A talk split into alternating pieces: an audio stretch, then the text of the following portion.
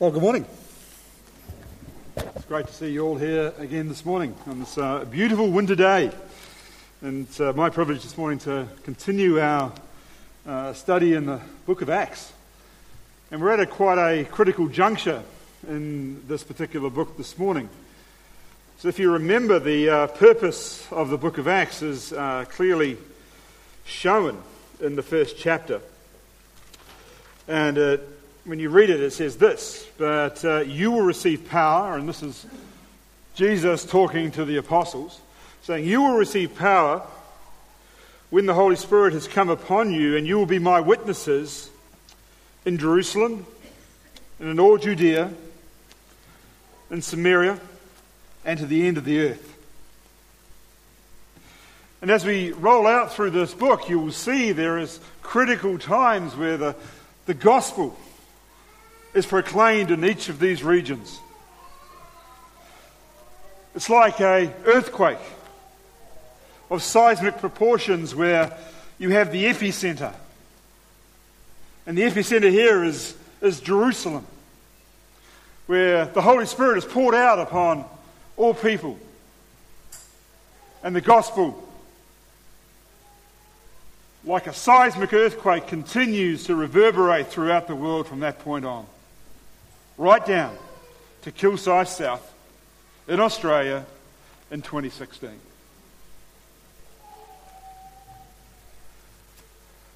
See, contextually, we've been pretty much in Jerusalem right up until this point in time in our story in the book of Acts. We've seen Peter preach on two occasions. 3,000 are saved, 5,000 are saved. We have 8,000 saved. They form new communities, which is called the church. They devote themselves to the apostles' teaching, to prayer, to the remembering of the Lord, the breaking of bread, table fellowship, and to common community, to fellowship, to deep fellowship. And as they did this, all those around about them saw with enthusiasm what was happening, except the religious elite, except the Sadducees, the Pharisees, the council that looked after the temple, because they hated the name of Jesus, hated what Jesus of Nazareth stood for. They hated to see the way in which God was actually transforming their city. So they thought, we'll grab the ringleaders, we'll grab the apostles, we'll persecute them. And the apostles, what do they do? After they've been beaten, after they had been enslaved, they prayed for boldness. Wonderful words in, in Acts chapter 4, where they cry out to the Lord and now, Lord, look upon their threats and grant to your servants to continue to speak your word with all boldness.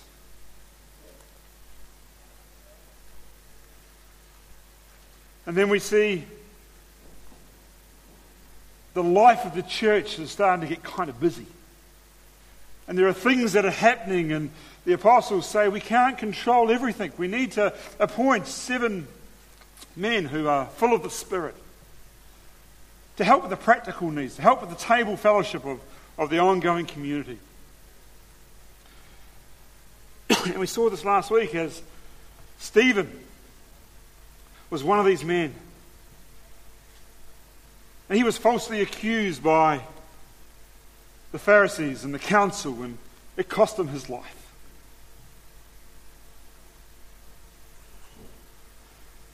And this morning we come across another one of these deacons, Philip, and the impact that he has on the proclamation of the gospel. So if you could turn with me to Acts chapter 8, and we will read the first 25 verses.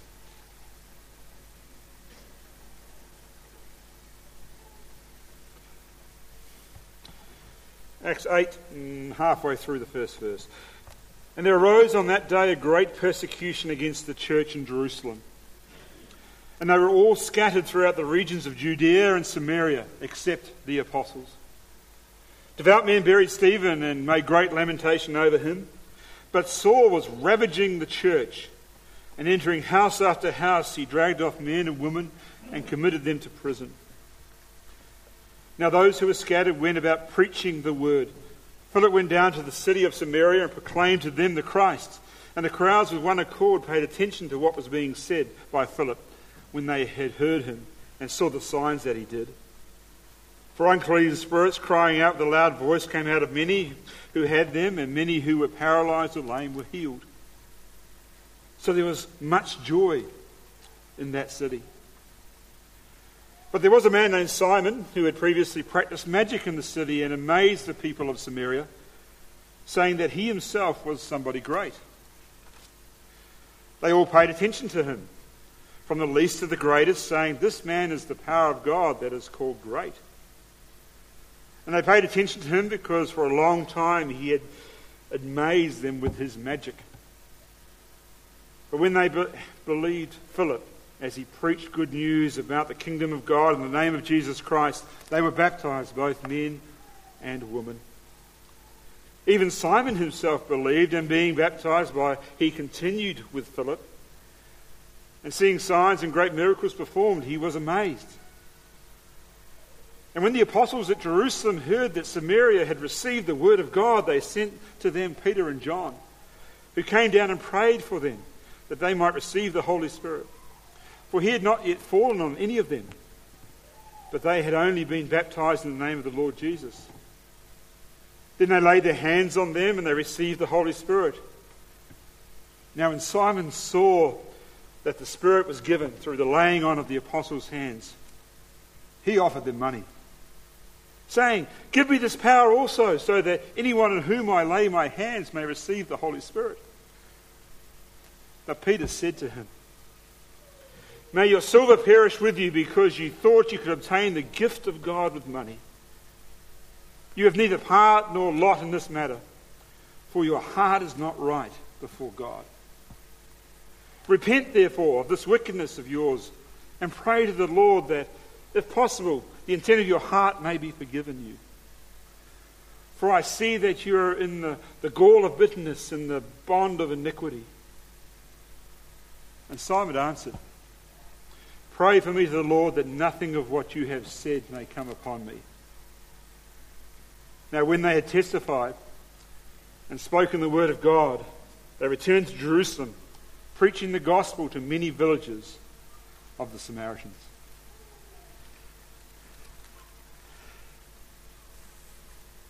You see, men throughout history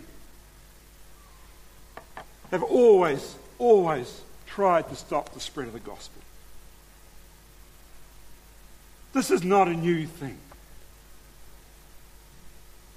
We are introduced to Saul,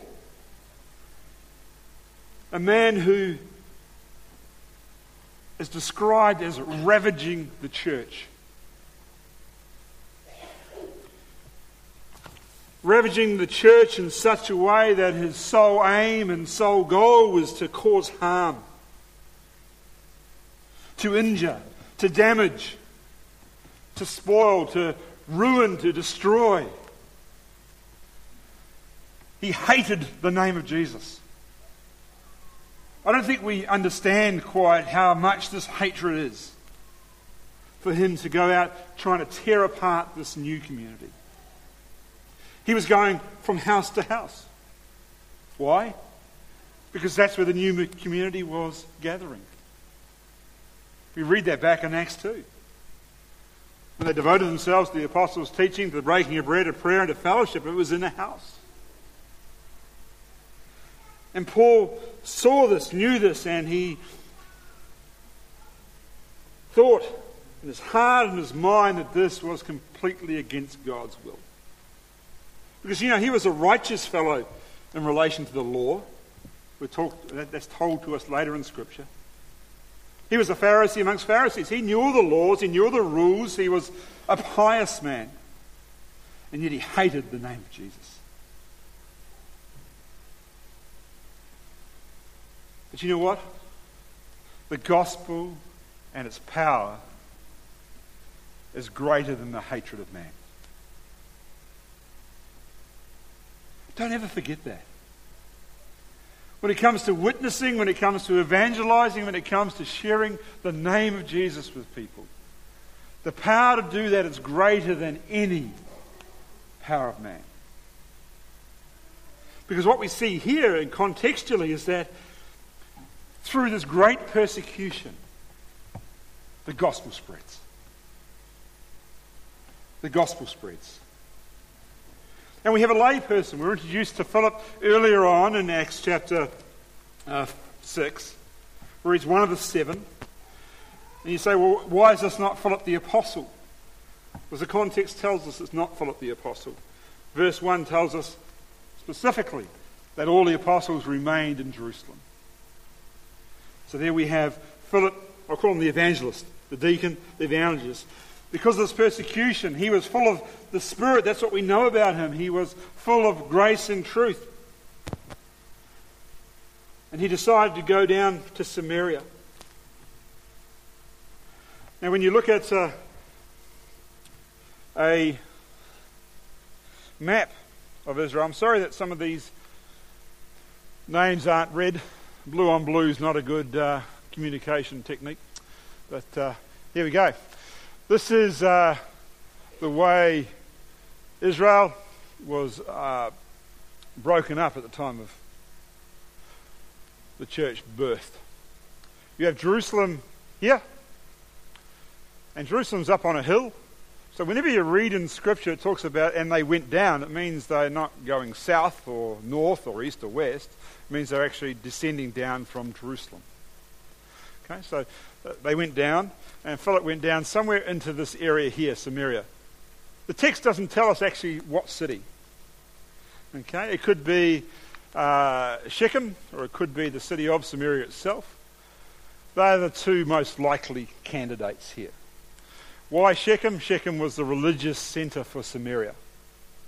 So it's not very far from Jerusalem to Samaria, and if you had a skateboard, it would probably take you about five minutes because it is a pretty steep descent. All right? Uh, so that's, that's where Philip went. And he's in this area called Samaria. And why was this different to Judah? We read in Scripture quite a lot about Samaria. And uh, we know historically that in uh, 677 BC, the, the king of Assyria at the time came into that area and deported all the Jews out of Samaria. Sorry, that was in 721. In 677, the king of Assyria bought some of the captives back, and with a whole lot of mix of other people, they amalgamated uh, the Jews that were still in the land with other ethnic groups. So you read right through Scripture here, especially in the New Testament, that uh, there was this ongoing, almost civil hatred between Samaria and Judah. There was a bitter enmity between the Jews and the Samaritans. And it you know, continued through the time of our Lord when he walked on earth here because the Jews had no dealings with Samaria. If they wanted to go up to Galilee, they would actually bypass the place, walk out of Jerusalem, go out to here, and go up this way. They wouldn't even walk through the land.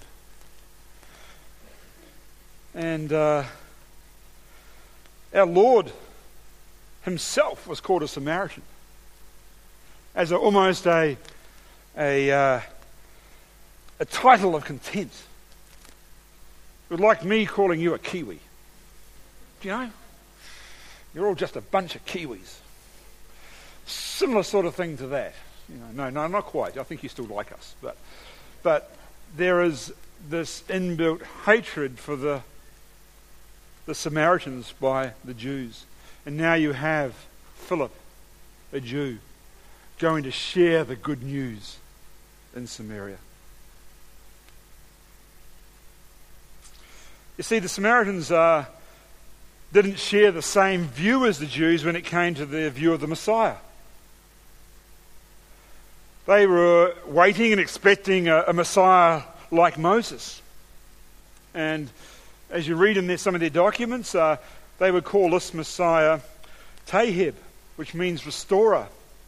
They would take very seriously Deuteronomy chapter 18, verses 15 through 19, and, and uh, this is the type of Messiah that they were expecting a Messiah that would come, uh, perform miracles, restore the law, renew worship, and, and bring knowledge to other nations. That was different to the Jewish Messiah because the Jewish Messiah uh, that was waited for and, and promised was one that was a end times ruler. Or if you want a big term, an eschatological ruler, someone that would rule the world through the line of David, as promised in 2 Samuel chapter 7. That's the type of the Messiah that the Jews are waiting for, different to what the Samaritans were waiting for. And because of this sort of religious divide, what uh, the Samaritans had done, they didn't want to go down to Jerusalem to worship there. It's, I guess it's a bit like Melburnians or Victorians and New South Wales people, right? As Melburnians, we'll, we'll go to the MCG to worship. We think the MCG is the greatest because we have the grand final and we, we have the Boxing Day test. You speak to a New South Welshman, They'll go and worship at the SCG because that is the place of central uh, focus for them when it comes to rugby league and to the new New Day cricket or New, new Year's cricket match. So, what the Samaritans had done, they said, okay, well, we're not going down there to worship because we actually don't agree with you. We're going to set up a place of worship at Mount Gerizim. And you remember the famous time that Jesus comes and meets the, the Samaritan woman at the well? And they had that wonderful dialogue in John 4, and, and uh, she says to Jesus, Well, we worship there and you worship there. Where's the right place to worship? And Jesus turns to her and says, Those who worship in spirit and truth. It's not about the place, it's about the heart.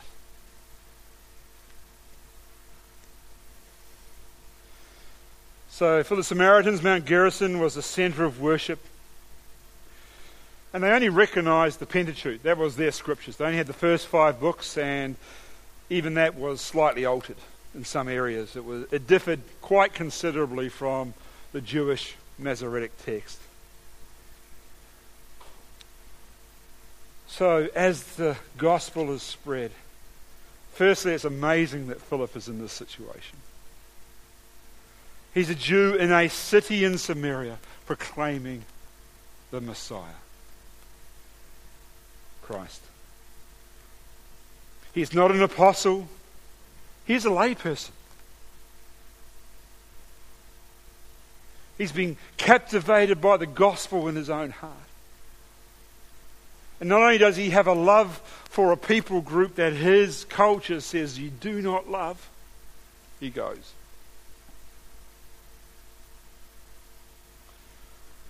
He is willing take all his prejudices aside, to take all his views about this ethnic group and go. Sure, it was just his neighbours, didn't have to go far. But the Lord had worked in his heart, he was full of the Spirit, and he knew he had to proclaim Christ to a lost people.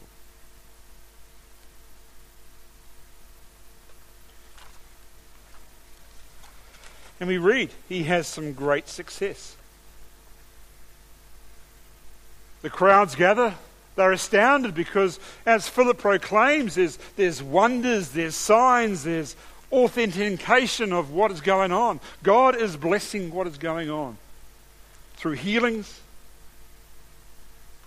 through exorcisms, through paralyzed or lame being healed. And there's much joy in the city as for the first time they hear about Jesus Christ. Because notice what is the primary importance to Philip. Please notice this in verse 4. The, the primary thing for him is to preach the word. Circle that in your Bibles because as we go through chapter 8, you're going to see this often. Philip's primary strategy as an evangelist was to preach the word, to display who Christ was through the scriptures. Now, he didn't have the New Testament scriptures, so he used the Old. Don't forget that either, as you see what Philip does. And we come across a, an interesting scene here because in Samaria there was this fellow by the name of Simon who was a magician, who was a demigod. He claimed himself to be Simon the Great, if you like. And he had been wowing the folks of Samaria for a long time, according to this text. He'd been uh, showing great magic. And uh, they called him great. And they'd paid attention to his tricks for a long time. You see, in the culture, uh, in this culture to, to perform magic tricks, what the, the major premise behind that was is you go to someone who had done it before and you would pay money and say, Show me how this trick works so I can show this before the crowd. That was historically what used to happen for magicians in those days. But you see, an amazing thing happened here in, in that Simon was looking at what Philip was doing. He saw what Philip did. He heard the news. And we're told that he was even baptized along with others.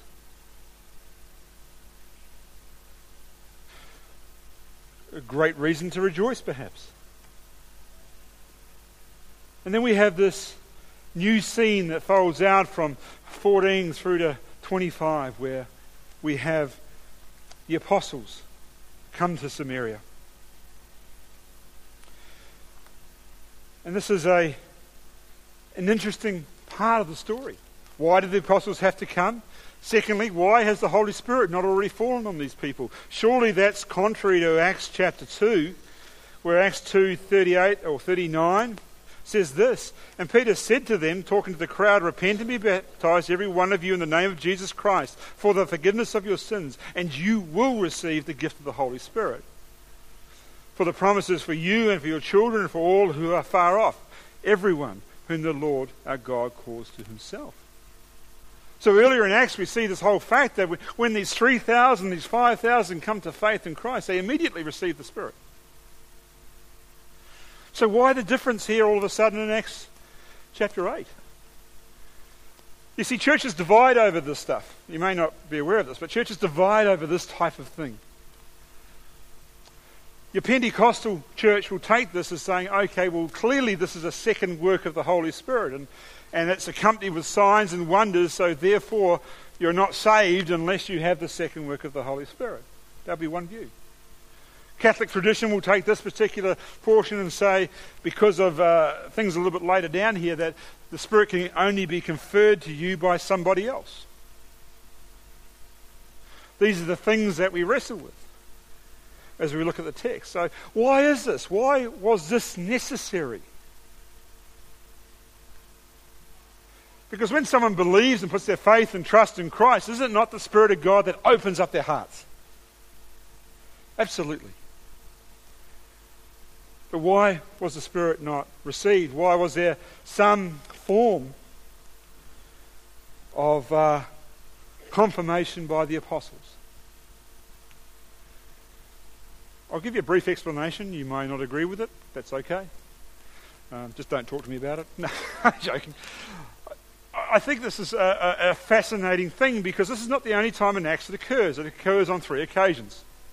We have it here in Acts 8. We have it in our next chapter, and we'll discuss that next week as Paul is saved. And then we have it in Acts 11, where Peter preaches to Cornelius. The question is is this a normal practice? Is this normal in the salvation of a person? Well, you look at Acts, you would say no. You had 3,000 and 5,000 saved in Jerusalem. There was no second work of the Spirit in that situation. They received the Spirit. So it's not normative in the, in the terms of the book of Acts. It's not even normative throughout the rest of the New Testament. As you consider, this is the only place that it's talked about. As the witness of Christ goes from Jerusalem to Judea to Samaria to the uttermost parts of the world. We have the birth of the church and we have unusual things happening. And this is one of them. This is an exceptional circumstance. It's not the normal circumstance. You see, the apostles, Peter and John, simply here are confirming what God has already done. God has already broken open their hearts.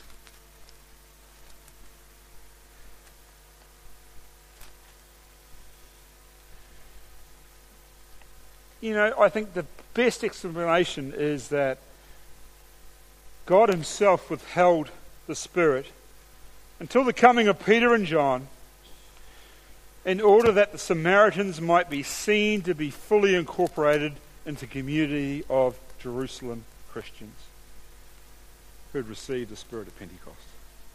You think about this horrible tension between the two ethnic groups. If, Philip had gone up there and, and then came back without apostolic sort of uh, affirmation, the church in Jerusalem would have said, Oh, we don't really understand that. We don't really believe it's happened. So I sent Peter and John down to confer, and at that time, the Spirit flowed to confer that the gospel was going to the ends of the earth.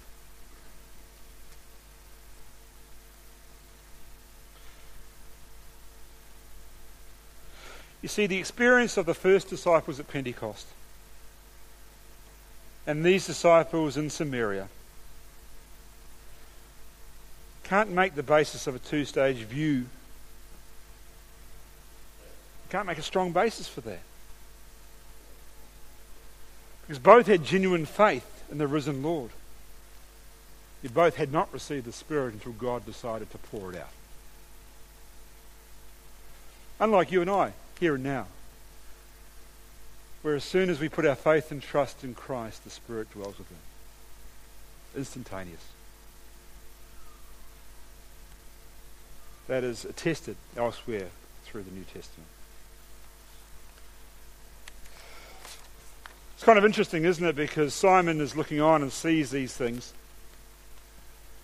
And he says, Oh, I think it's now time for me to be a prophet for profit. He's seeing what is happening. He is seeing these signs and wonders that are associated with the outpouring of the Spirit through Philip, and he says, I think I'll give you a few bucks for this. I really would like this magic trick. I would like to understand how this happens so I can be called Simon the Greatest, I guess. And I just love Peter's response. He pretty much applies a fairly strong piece of language to Simon in verse 20. May your silver perish with you because you thought you could obtain the gift of God with money. That is a stinging rebuke. And then he affirms, You have neither part nor lot in this matter. You think you have been saved, but you have no genuine faith because your heart reveals what is going on. That's what the back end of 21 says. Your heart is not right before God. That's wonderful because that there is a quote out of Psalm 78, verse 37. Your heart is not right before God. I encourage you sometime this week, go and grab Psalm 78. It's a long psalm. And put it in context, and you'll understand why Peter used this psalm. Because as you, you briefly look at Psalm 78, it says these things. It, it talks about not hiding from your children the wonders of God. It talks about the, the establishment of promises to Jacob. So that when you see the promises to Jacob, you'll put your hope in God. And then it proceeds to give examples of disobedience after disobedience after disobedience because the people's heart was wrong.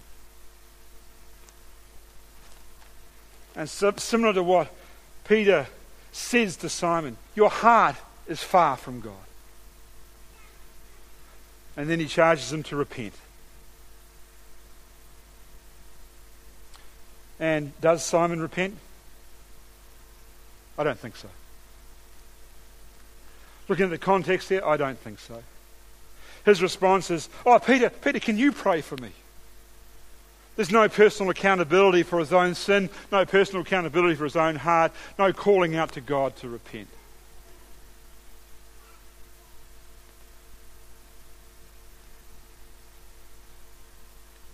And when this incident was completed, they continued to speak the word of God, verse 25, and returned to Jerusalem. And on their way, they decided, we're going to speak to all the towns on the way up to Jerusalem in Samaria, we're going to proclaim Christ.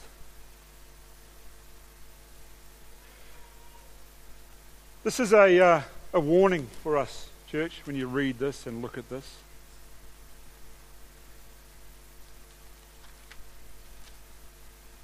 It's a warning because we have a man, Simon, who is faking faith. He walks with he walks with Philip. He watches Philip. I would say he almost idolizes Philip. He's watching a person. He believes the signs and wonders are, are something that uh, is a magic trick that he can use for his own benefit. Sometimes, and I'm not a great television watcher of TV evangelists, I've got to say I've got better things to do with my time. You will see in this culture this practice going on. Where we have false prophets proclaiming a false gospel, which in the end is leading people to hell. We need to be discerning, folks, about what we listen to, about what we see, about what we watch, about what we Facebook, about what we like, when it comes to biblical truth. Needs to be tested through the pages of Scripture. Because there are charlatans. This hasn't stopped. There are people out there peddling a gospel for their own benefit.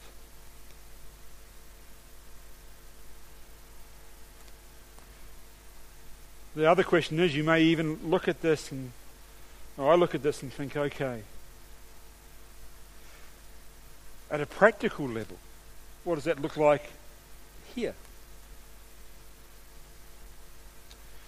You may be involved with the church, you may be sitting in the church, you may be rubbing shoulders with the church, but you've never put your personal faith in Christ.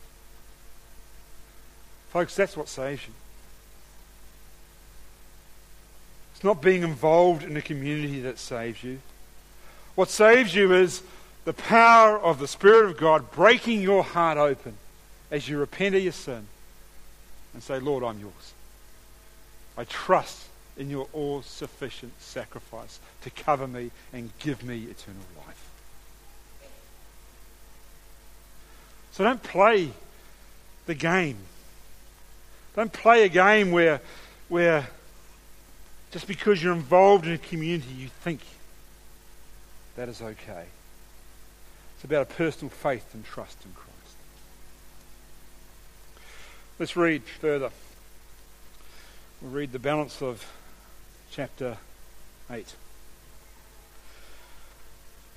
Now the angel of the Lord said to Philip, Rise and go toward the south to the road that goes down from Jerusalem to Gaza. This is a desert place. And he rose and he went, and there was an Ethiopian a eunuch, a court official of Candace, queen of the Ethiopians, who was in charge of all her treasure. He had come to Jerusalem to worship. And he was returning, seated in his chariot, and he was reading the prophet Isaiah.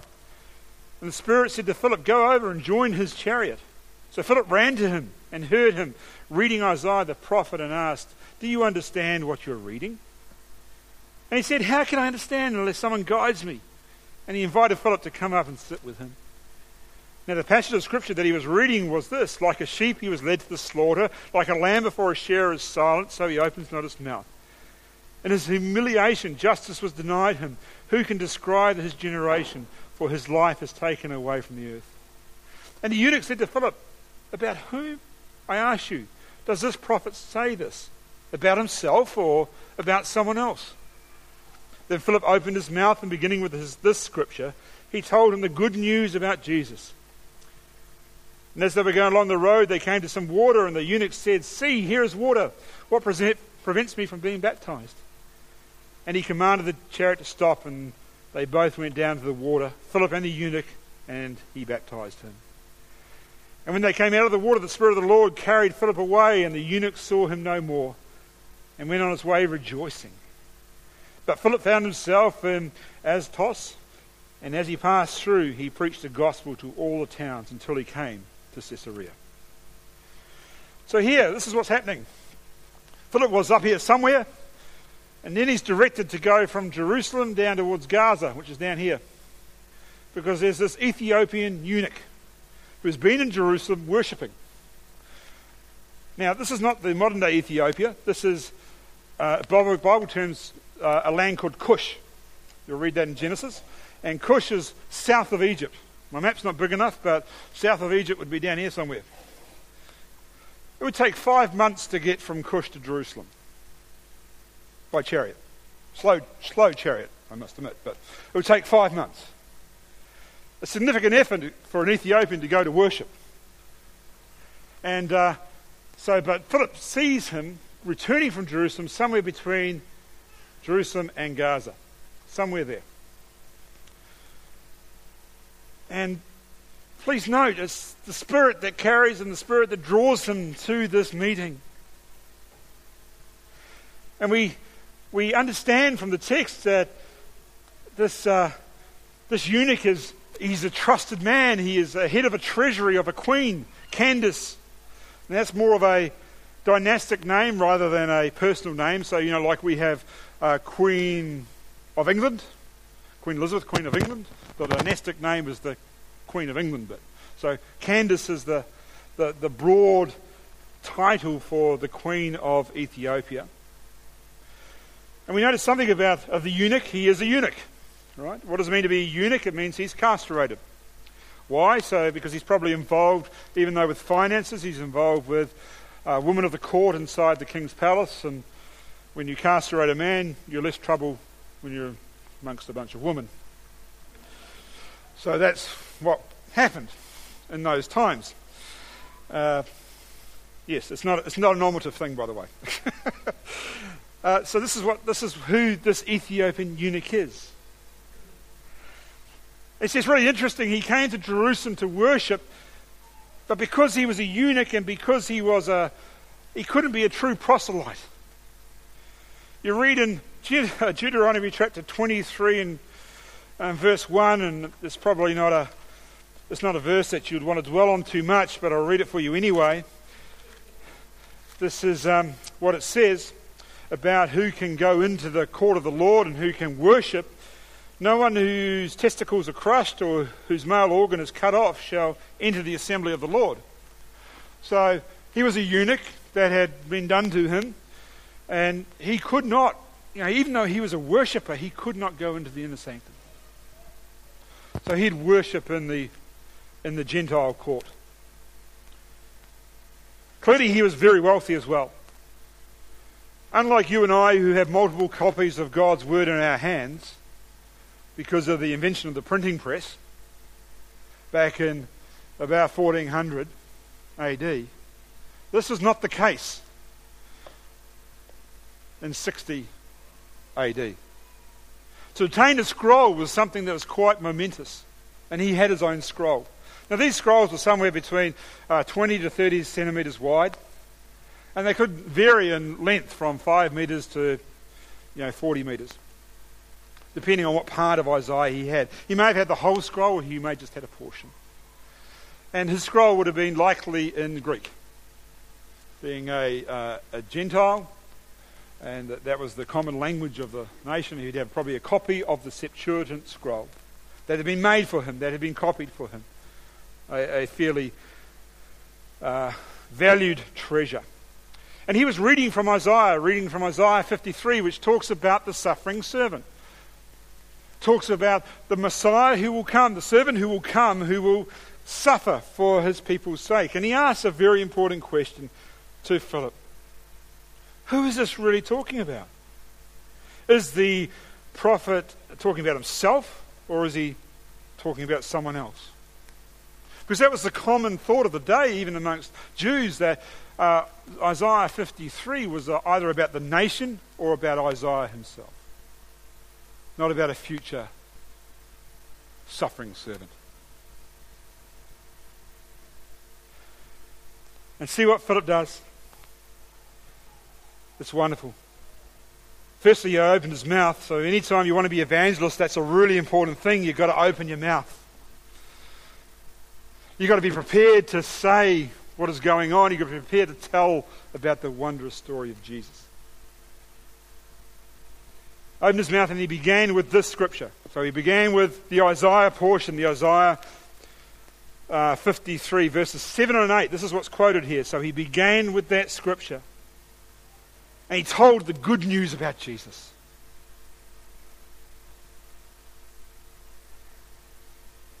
And then we see the eunuch asks. Because he, just wouldn't have stopped there. I reckon Philip would have gone on for hours telling about the good news of Jesus as they're rolling along with this slow chariot. And then the eunuch stops and says, I see some water. What stops me from being baptized? He understood that to put your faith and trust in Christ, once you'd done that, you were baptized. Right through Acts, you don't see a separation in these things. If you believed, you were baptized. You know, it's not like our Western um, church where we say, Oh, you believe? We just want to test this out for a little while to make sure it's real, real belief. No. Believe and be baptized. That's what it's teaching. Now, if you're an Anglican, you would say that what um, the eunuch saw was a puddle. If you're a Baptist, you would say, no, this is a roaring deep river. I don't know what type of body of water it was, but I do know that they both went down into the water. So either they were toe deep in it or knee deep in it. I don't know. So don't build your theology on a verse like this about whether it's full immersion or sprinkling. It doesn't matter. All right, so what is happening here is he is baptized. He, this shows the inward reality, or the outward reality of the inward reality. He's put his faith and trust in Christ and he wants to display this. And Philip departs. The eunuch departs rejoicing. And then we find Philip moving from here up to here, about 20 miles north, and then eventually up to Caesarea. And then we come across Philip again in Acts chapter 21 on the end of Paul's third missionary journey. They stop with Philip in Caesarea. So Philip, pretty much, I believe, has been evangelizing this coast for years after this event.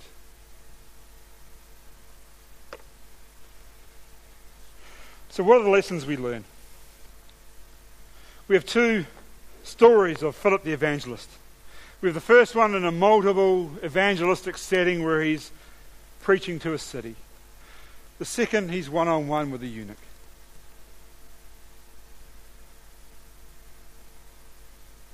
We read that Philip is ready to serve. No matter what the situation, the church has been scattered. The word there is diaspora. You've heard of that, haven't you? Diaspora Jews, scattered Jews. It's used three times in Acts. The word is there that the church is scattering, and even in the midst that, that persecution, he's ready to share. And he goes to a people group that are hated by his people. He's ready. He is bold in proclaiming the scriptures. If you look at this chapter, verse 4 Now those who were scattered went about preaching the word. Verse 12 Now when they believed Philip as he preached good news. Verse 25 And when they had testified and spoken the word of the Lord.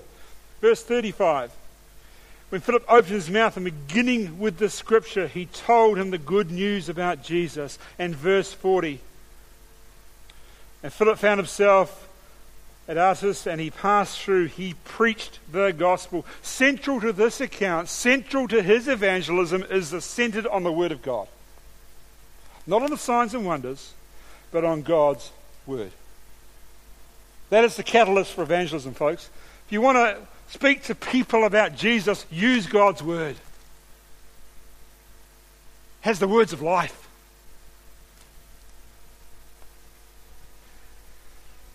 He was bold and proclaimed the scripture. He handled God's word correctly. He took this portion of Isaiah and, and, and displayed it through to uh, the eunuch and talked about Christ. But above all, he was filled with the Spirit. This work wasn't his own doing, it was Spirit led.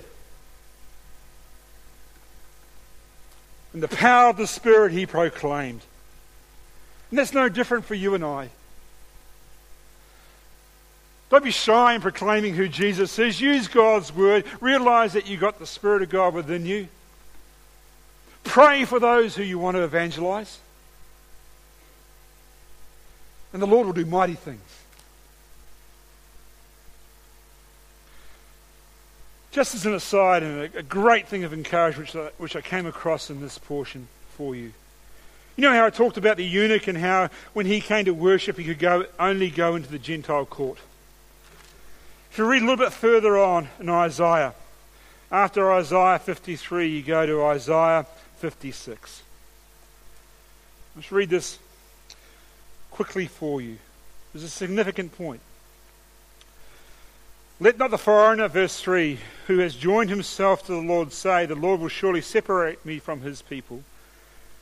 And let not the eunuch say, Behold, I am a dry tree. For thus says the Lord, to the eunuchs who keep my Sabbaths, who choose the things that please me, and hold fast my covenant, I will give in my house and within my walls a monument and a name, better than the sons and daughters. I will give them an everlasting name that shall not be cut off. See the irony in that poetry? The eunuch experiences great joy because now instead of having to worship in the outer court, he could worship the Lord of the universe. He had an everlasting name. An everlasting name that said, You are a son of God. And he understood that because of the message of Jesus.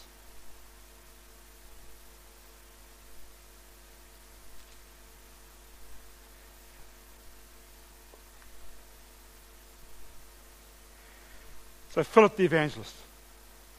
He preached to a great crowd, he preached to individuals. He was filled by the Spirit. He proclaimed the word of God boldly. He, he proclaimed the word of God accurately. And he was ready to serve. My question is are you? Because that's what we're called to. As followers of Christ, if you put your faith and trust in Christ, we all have the ability to proclaim the name of Jesus, to be his witnesses. Invite the music team up.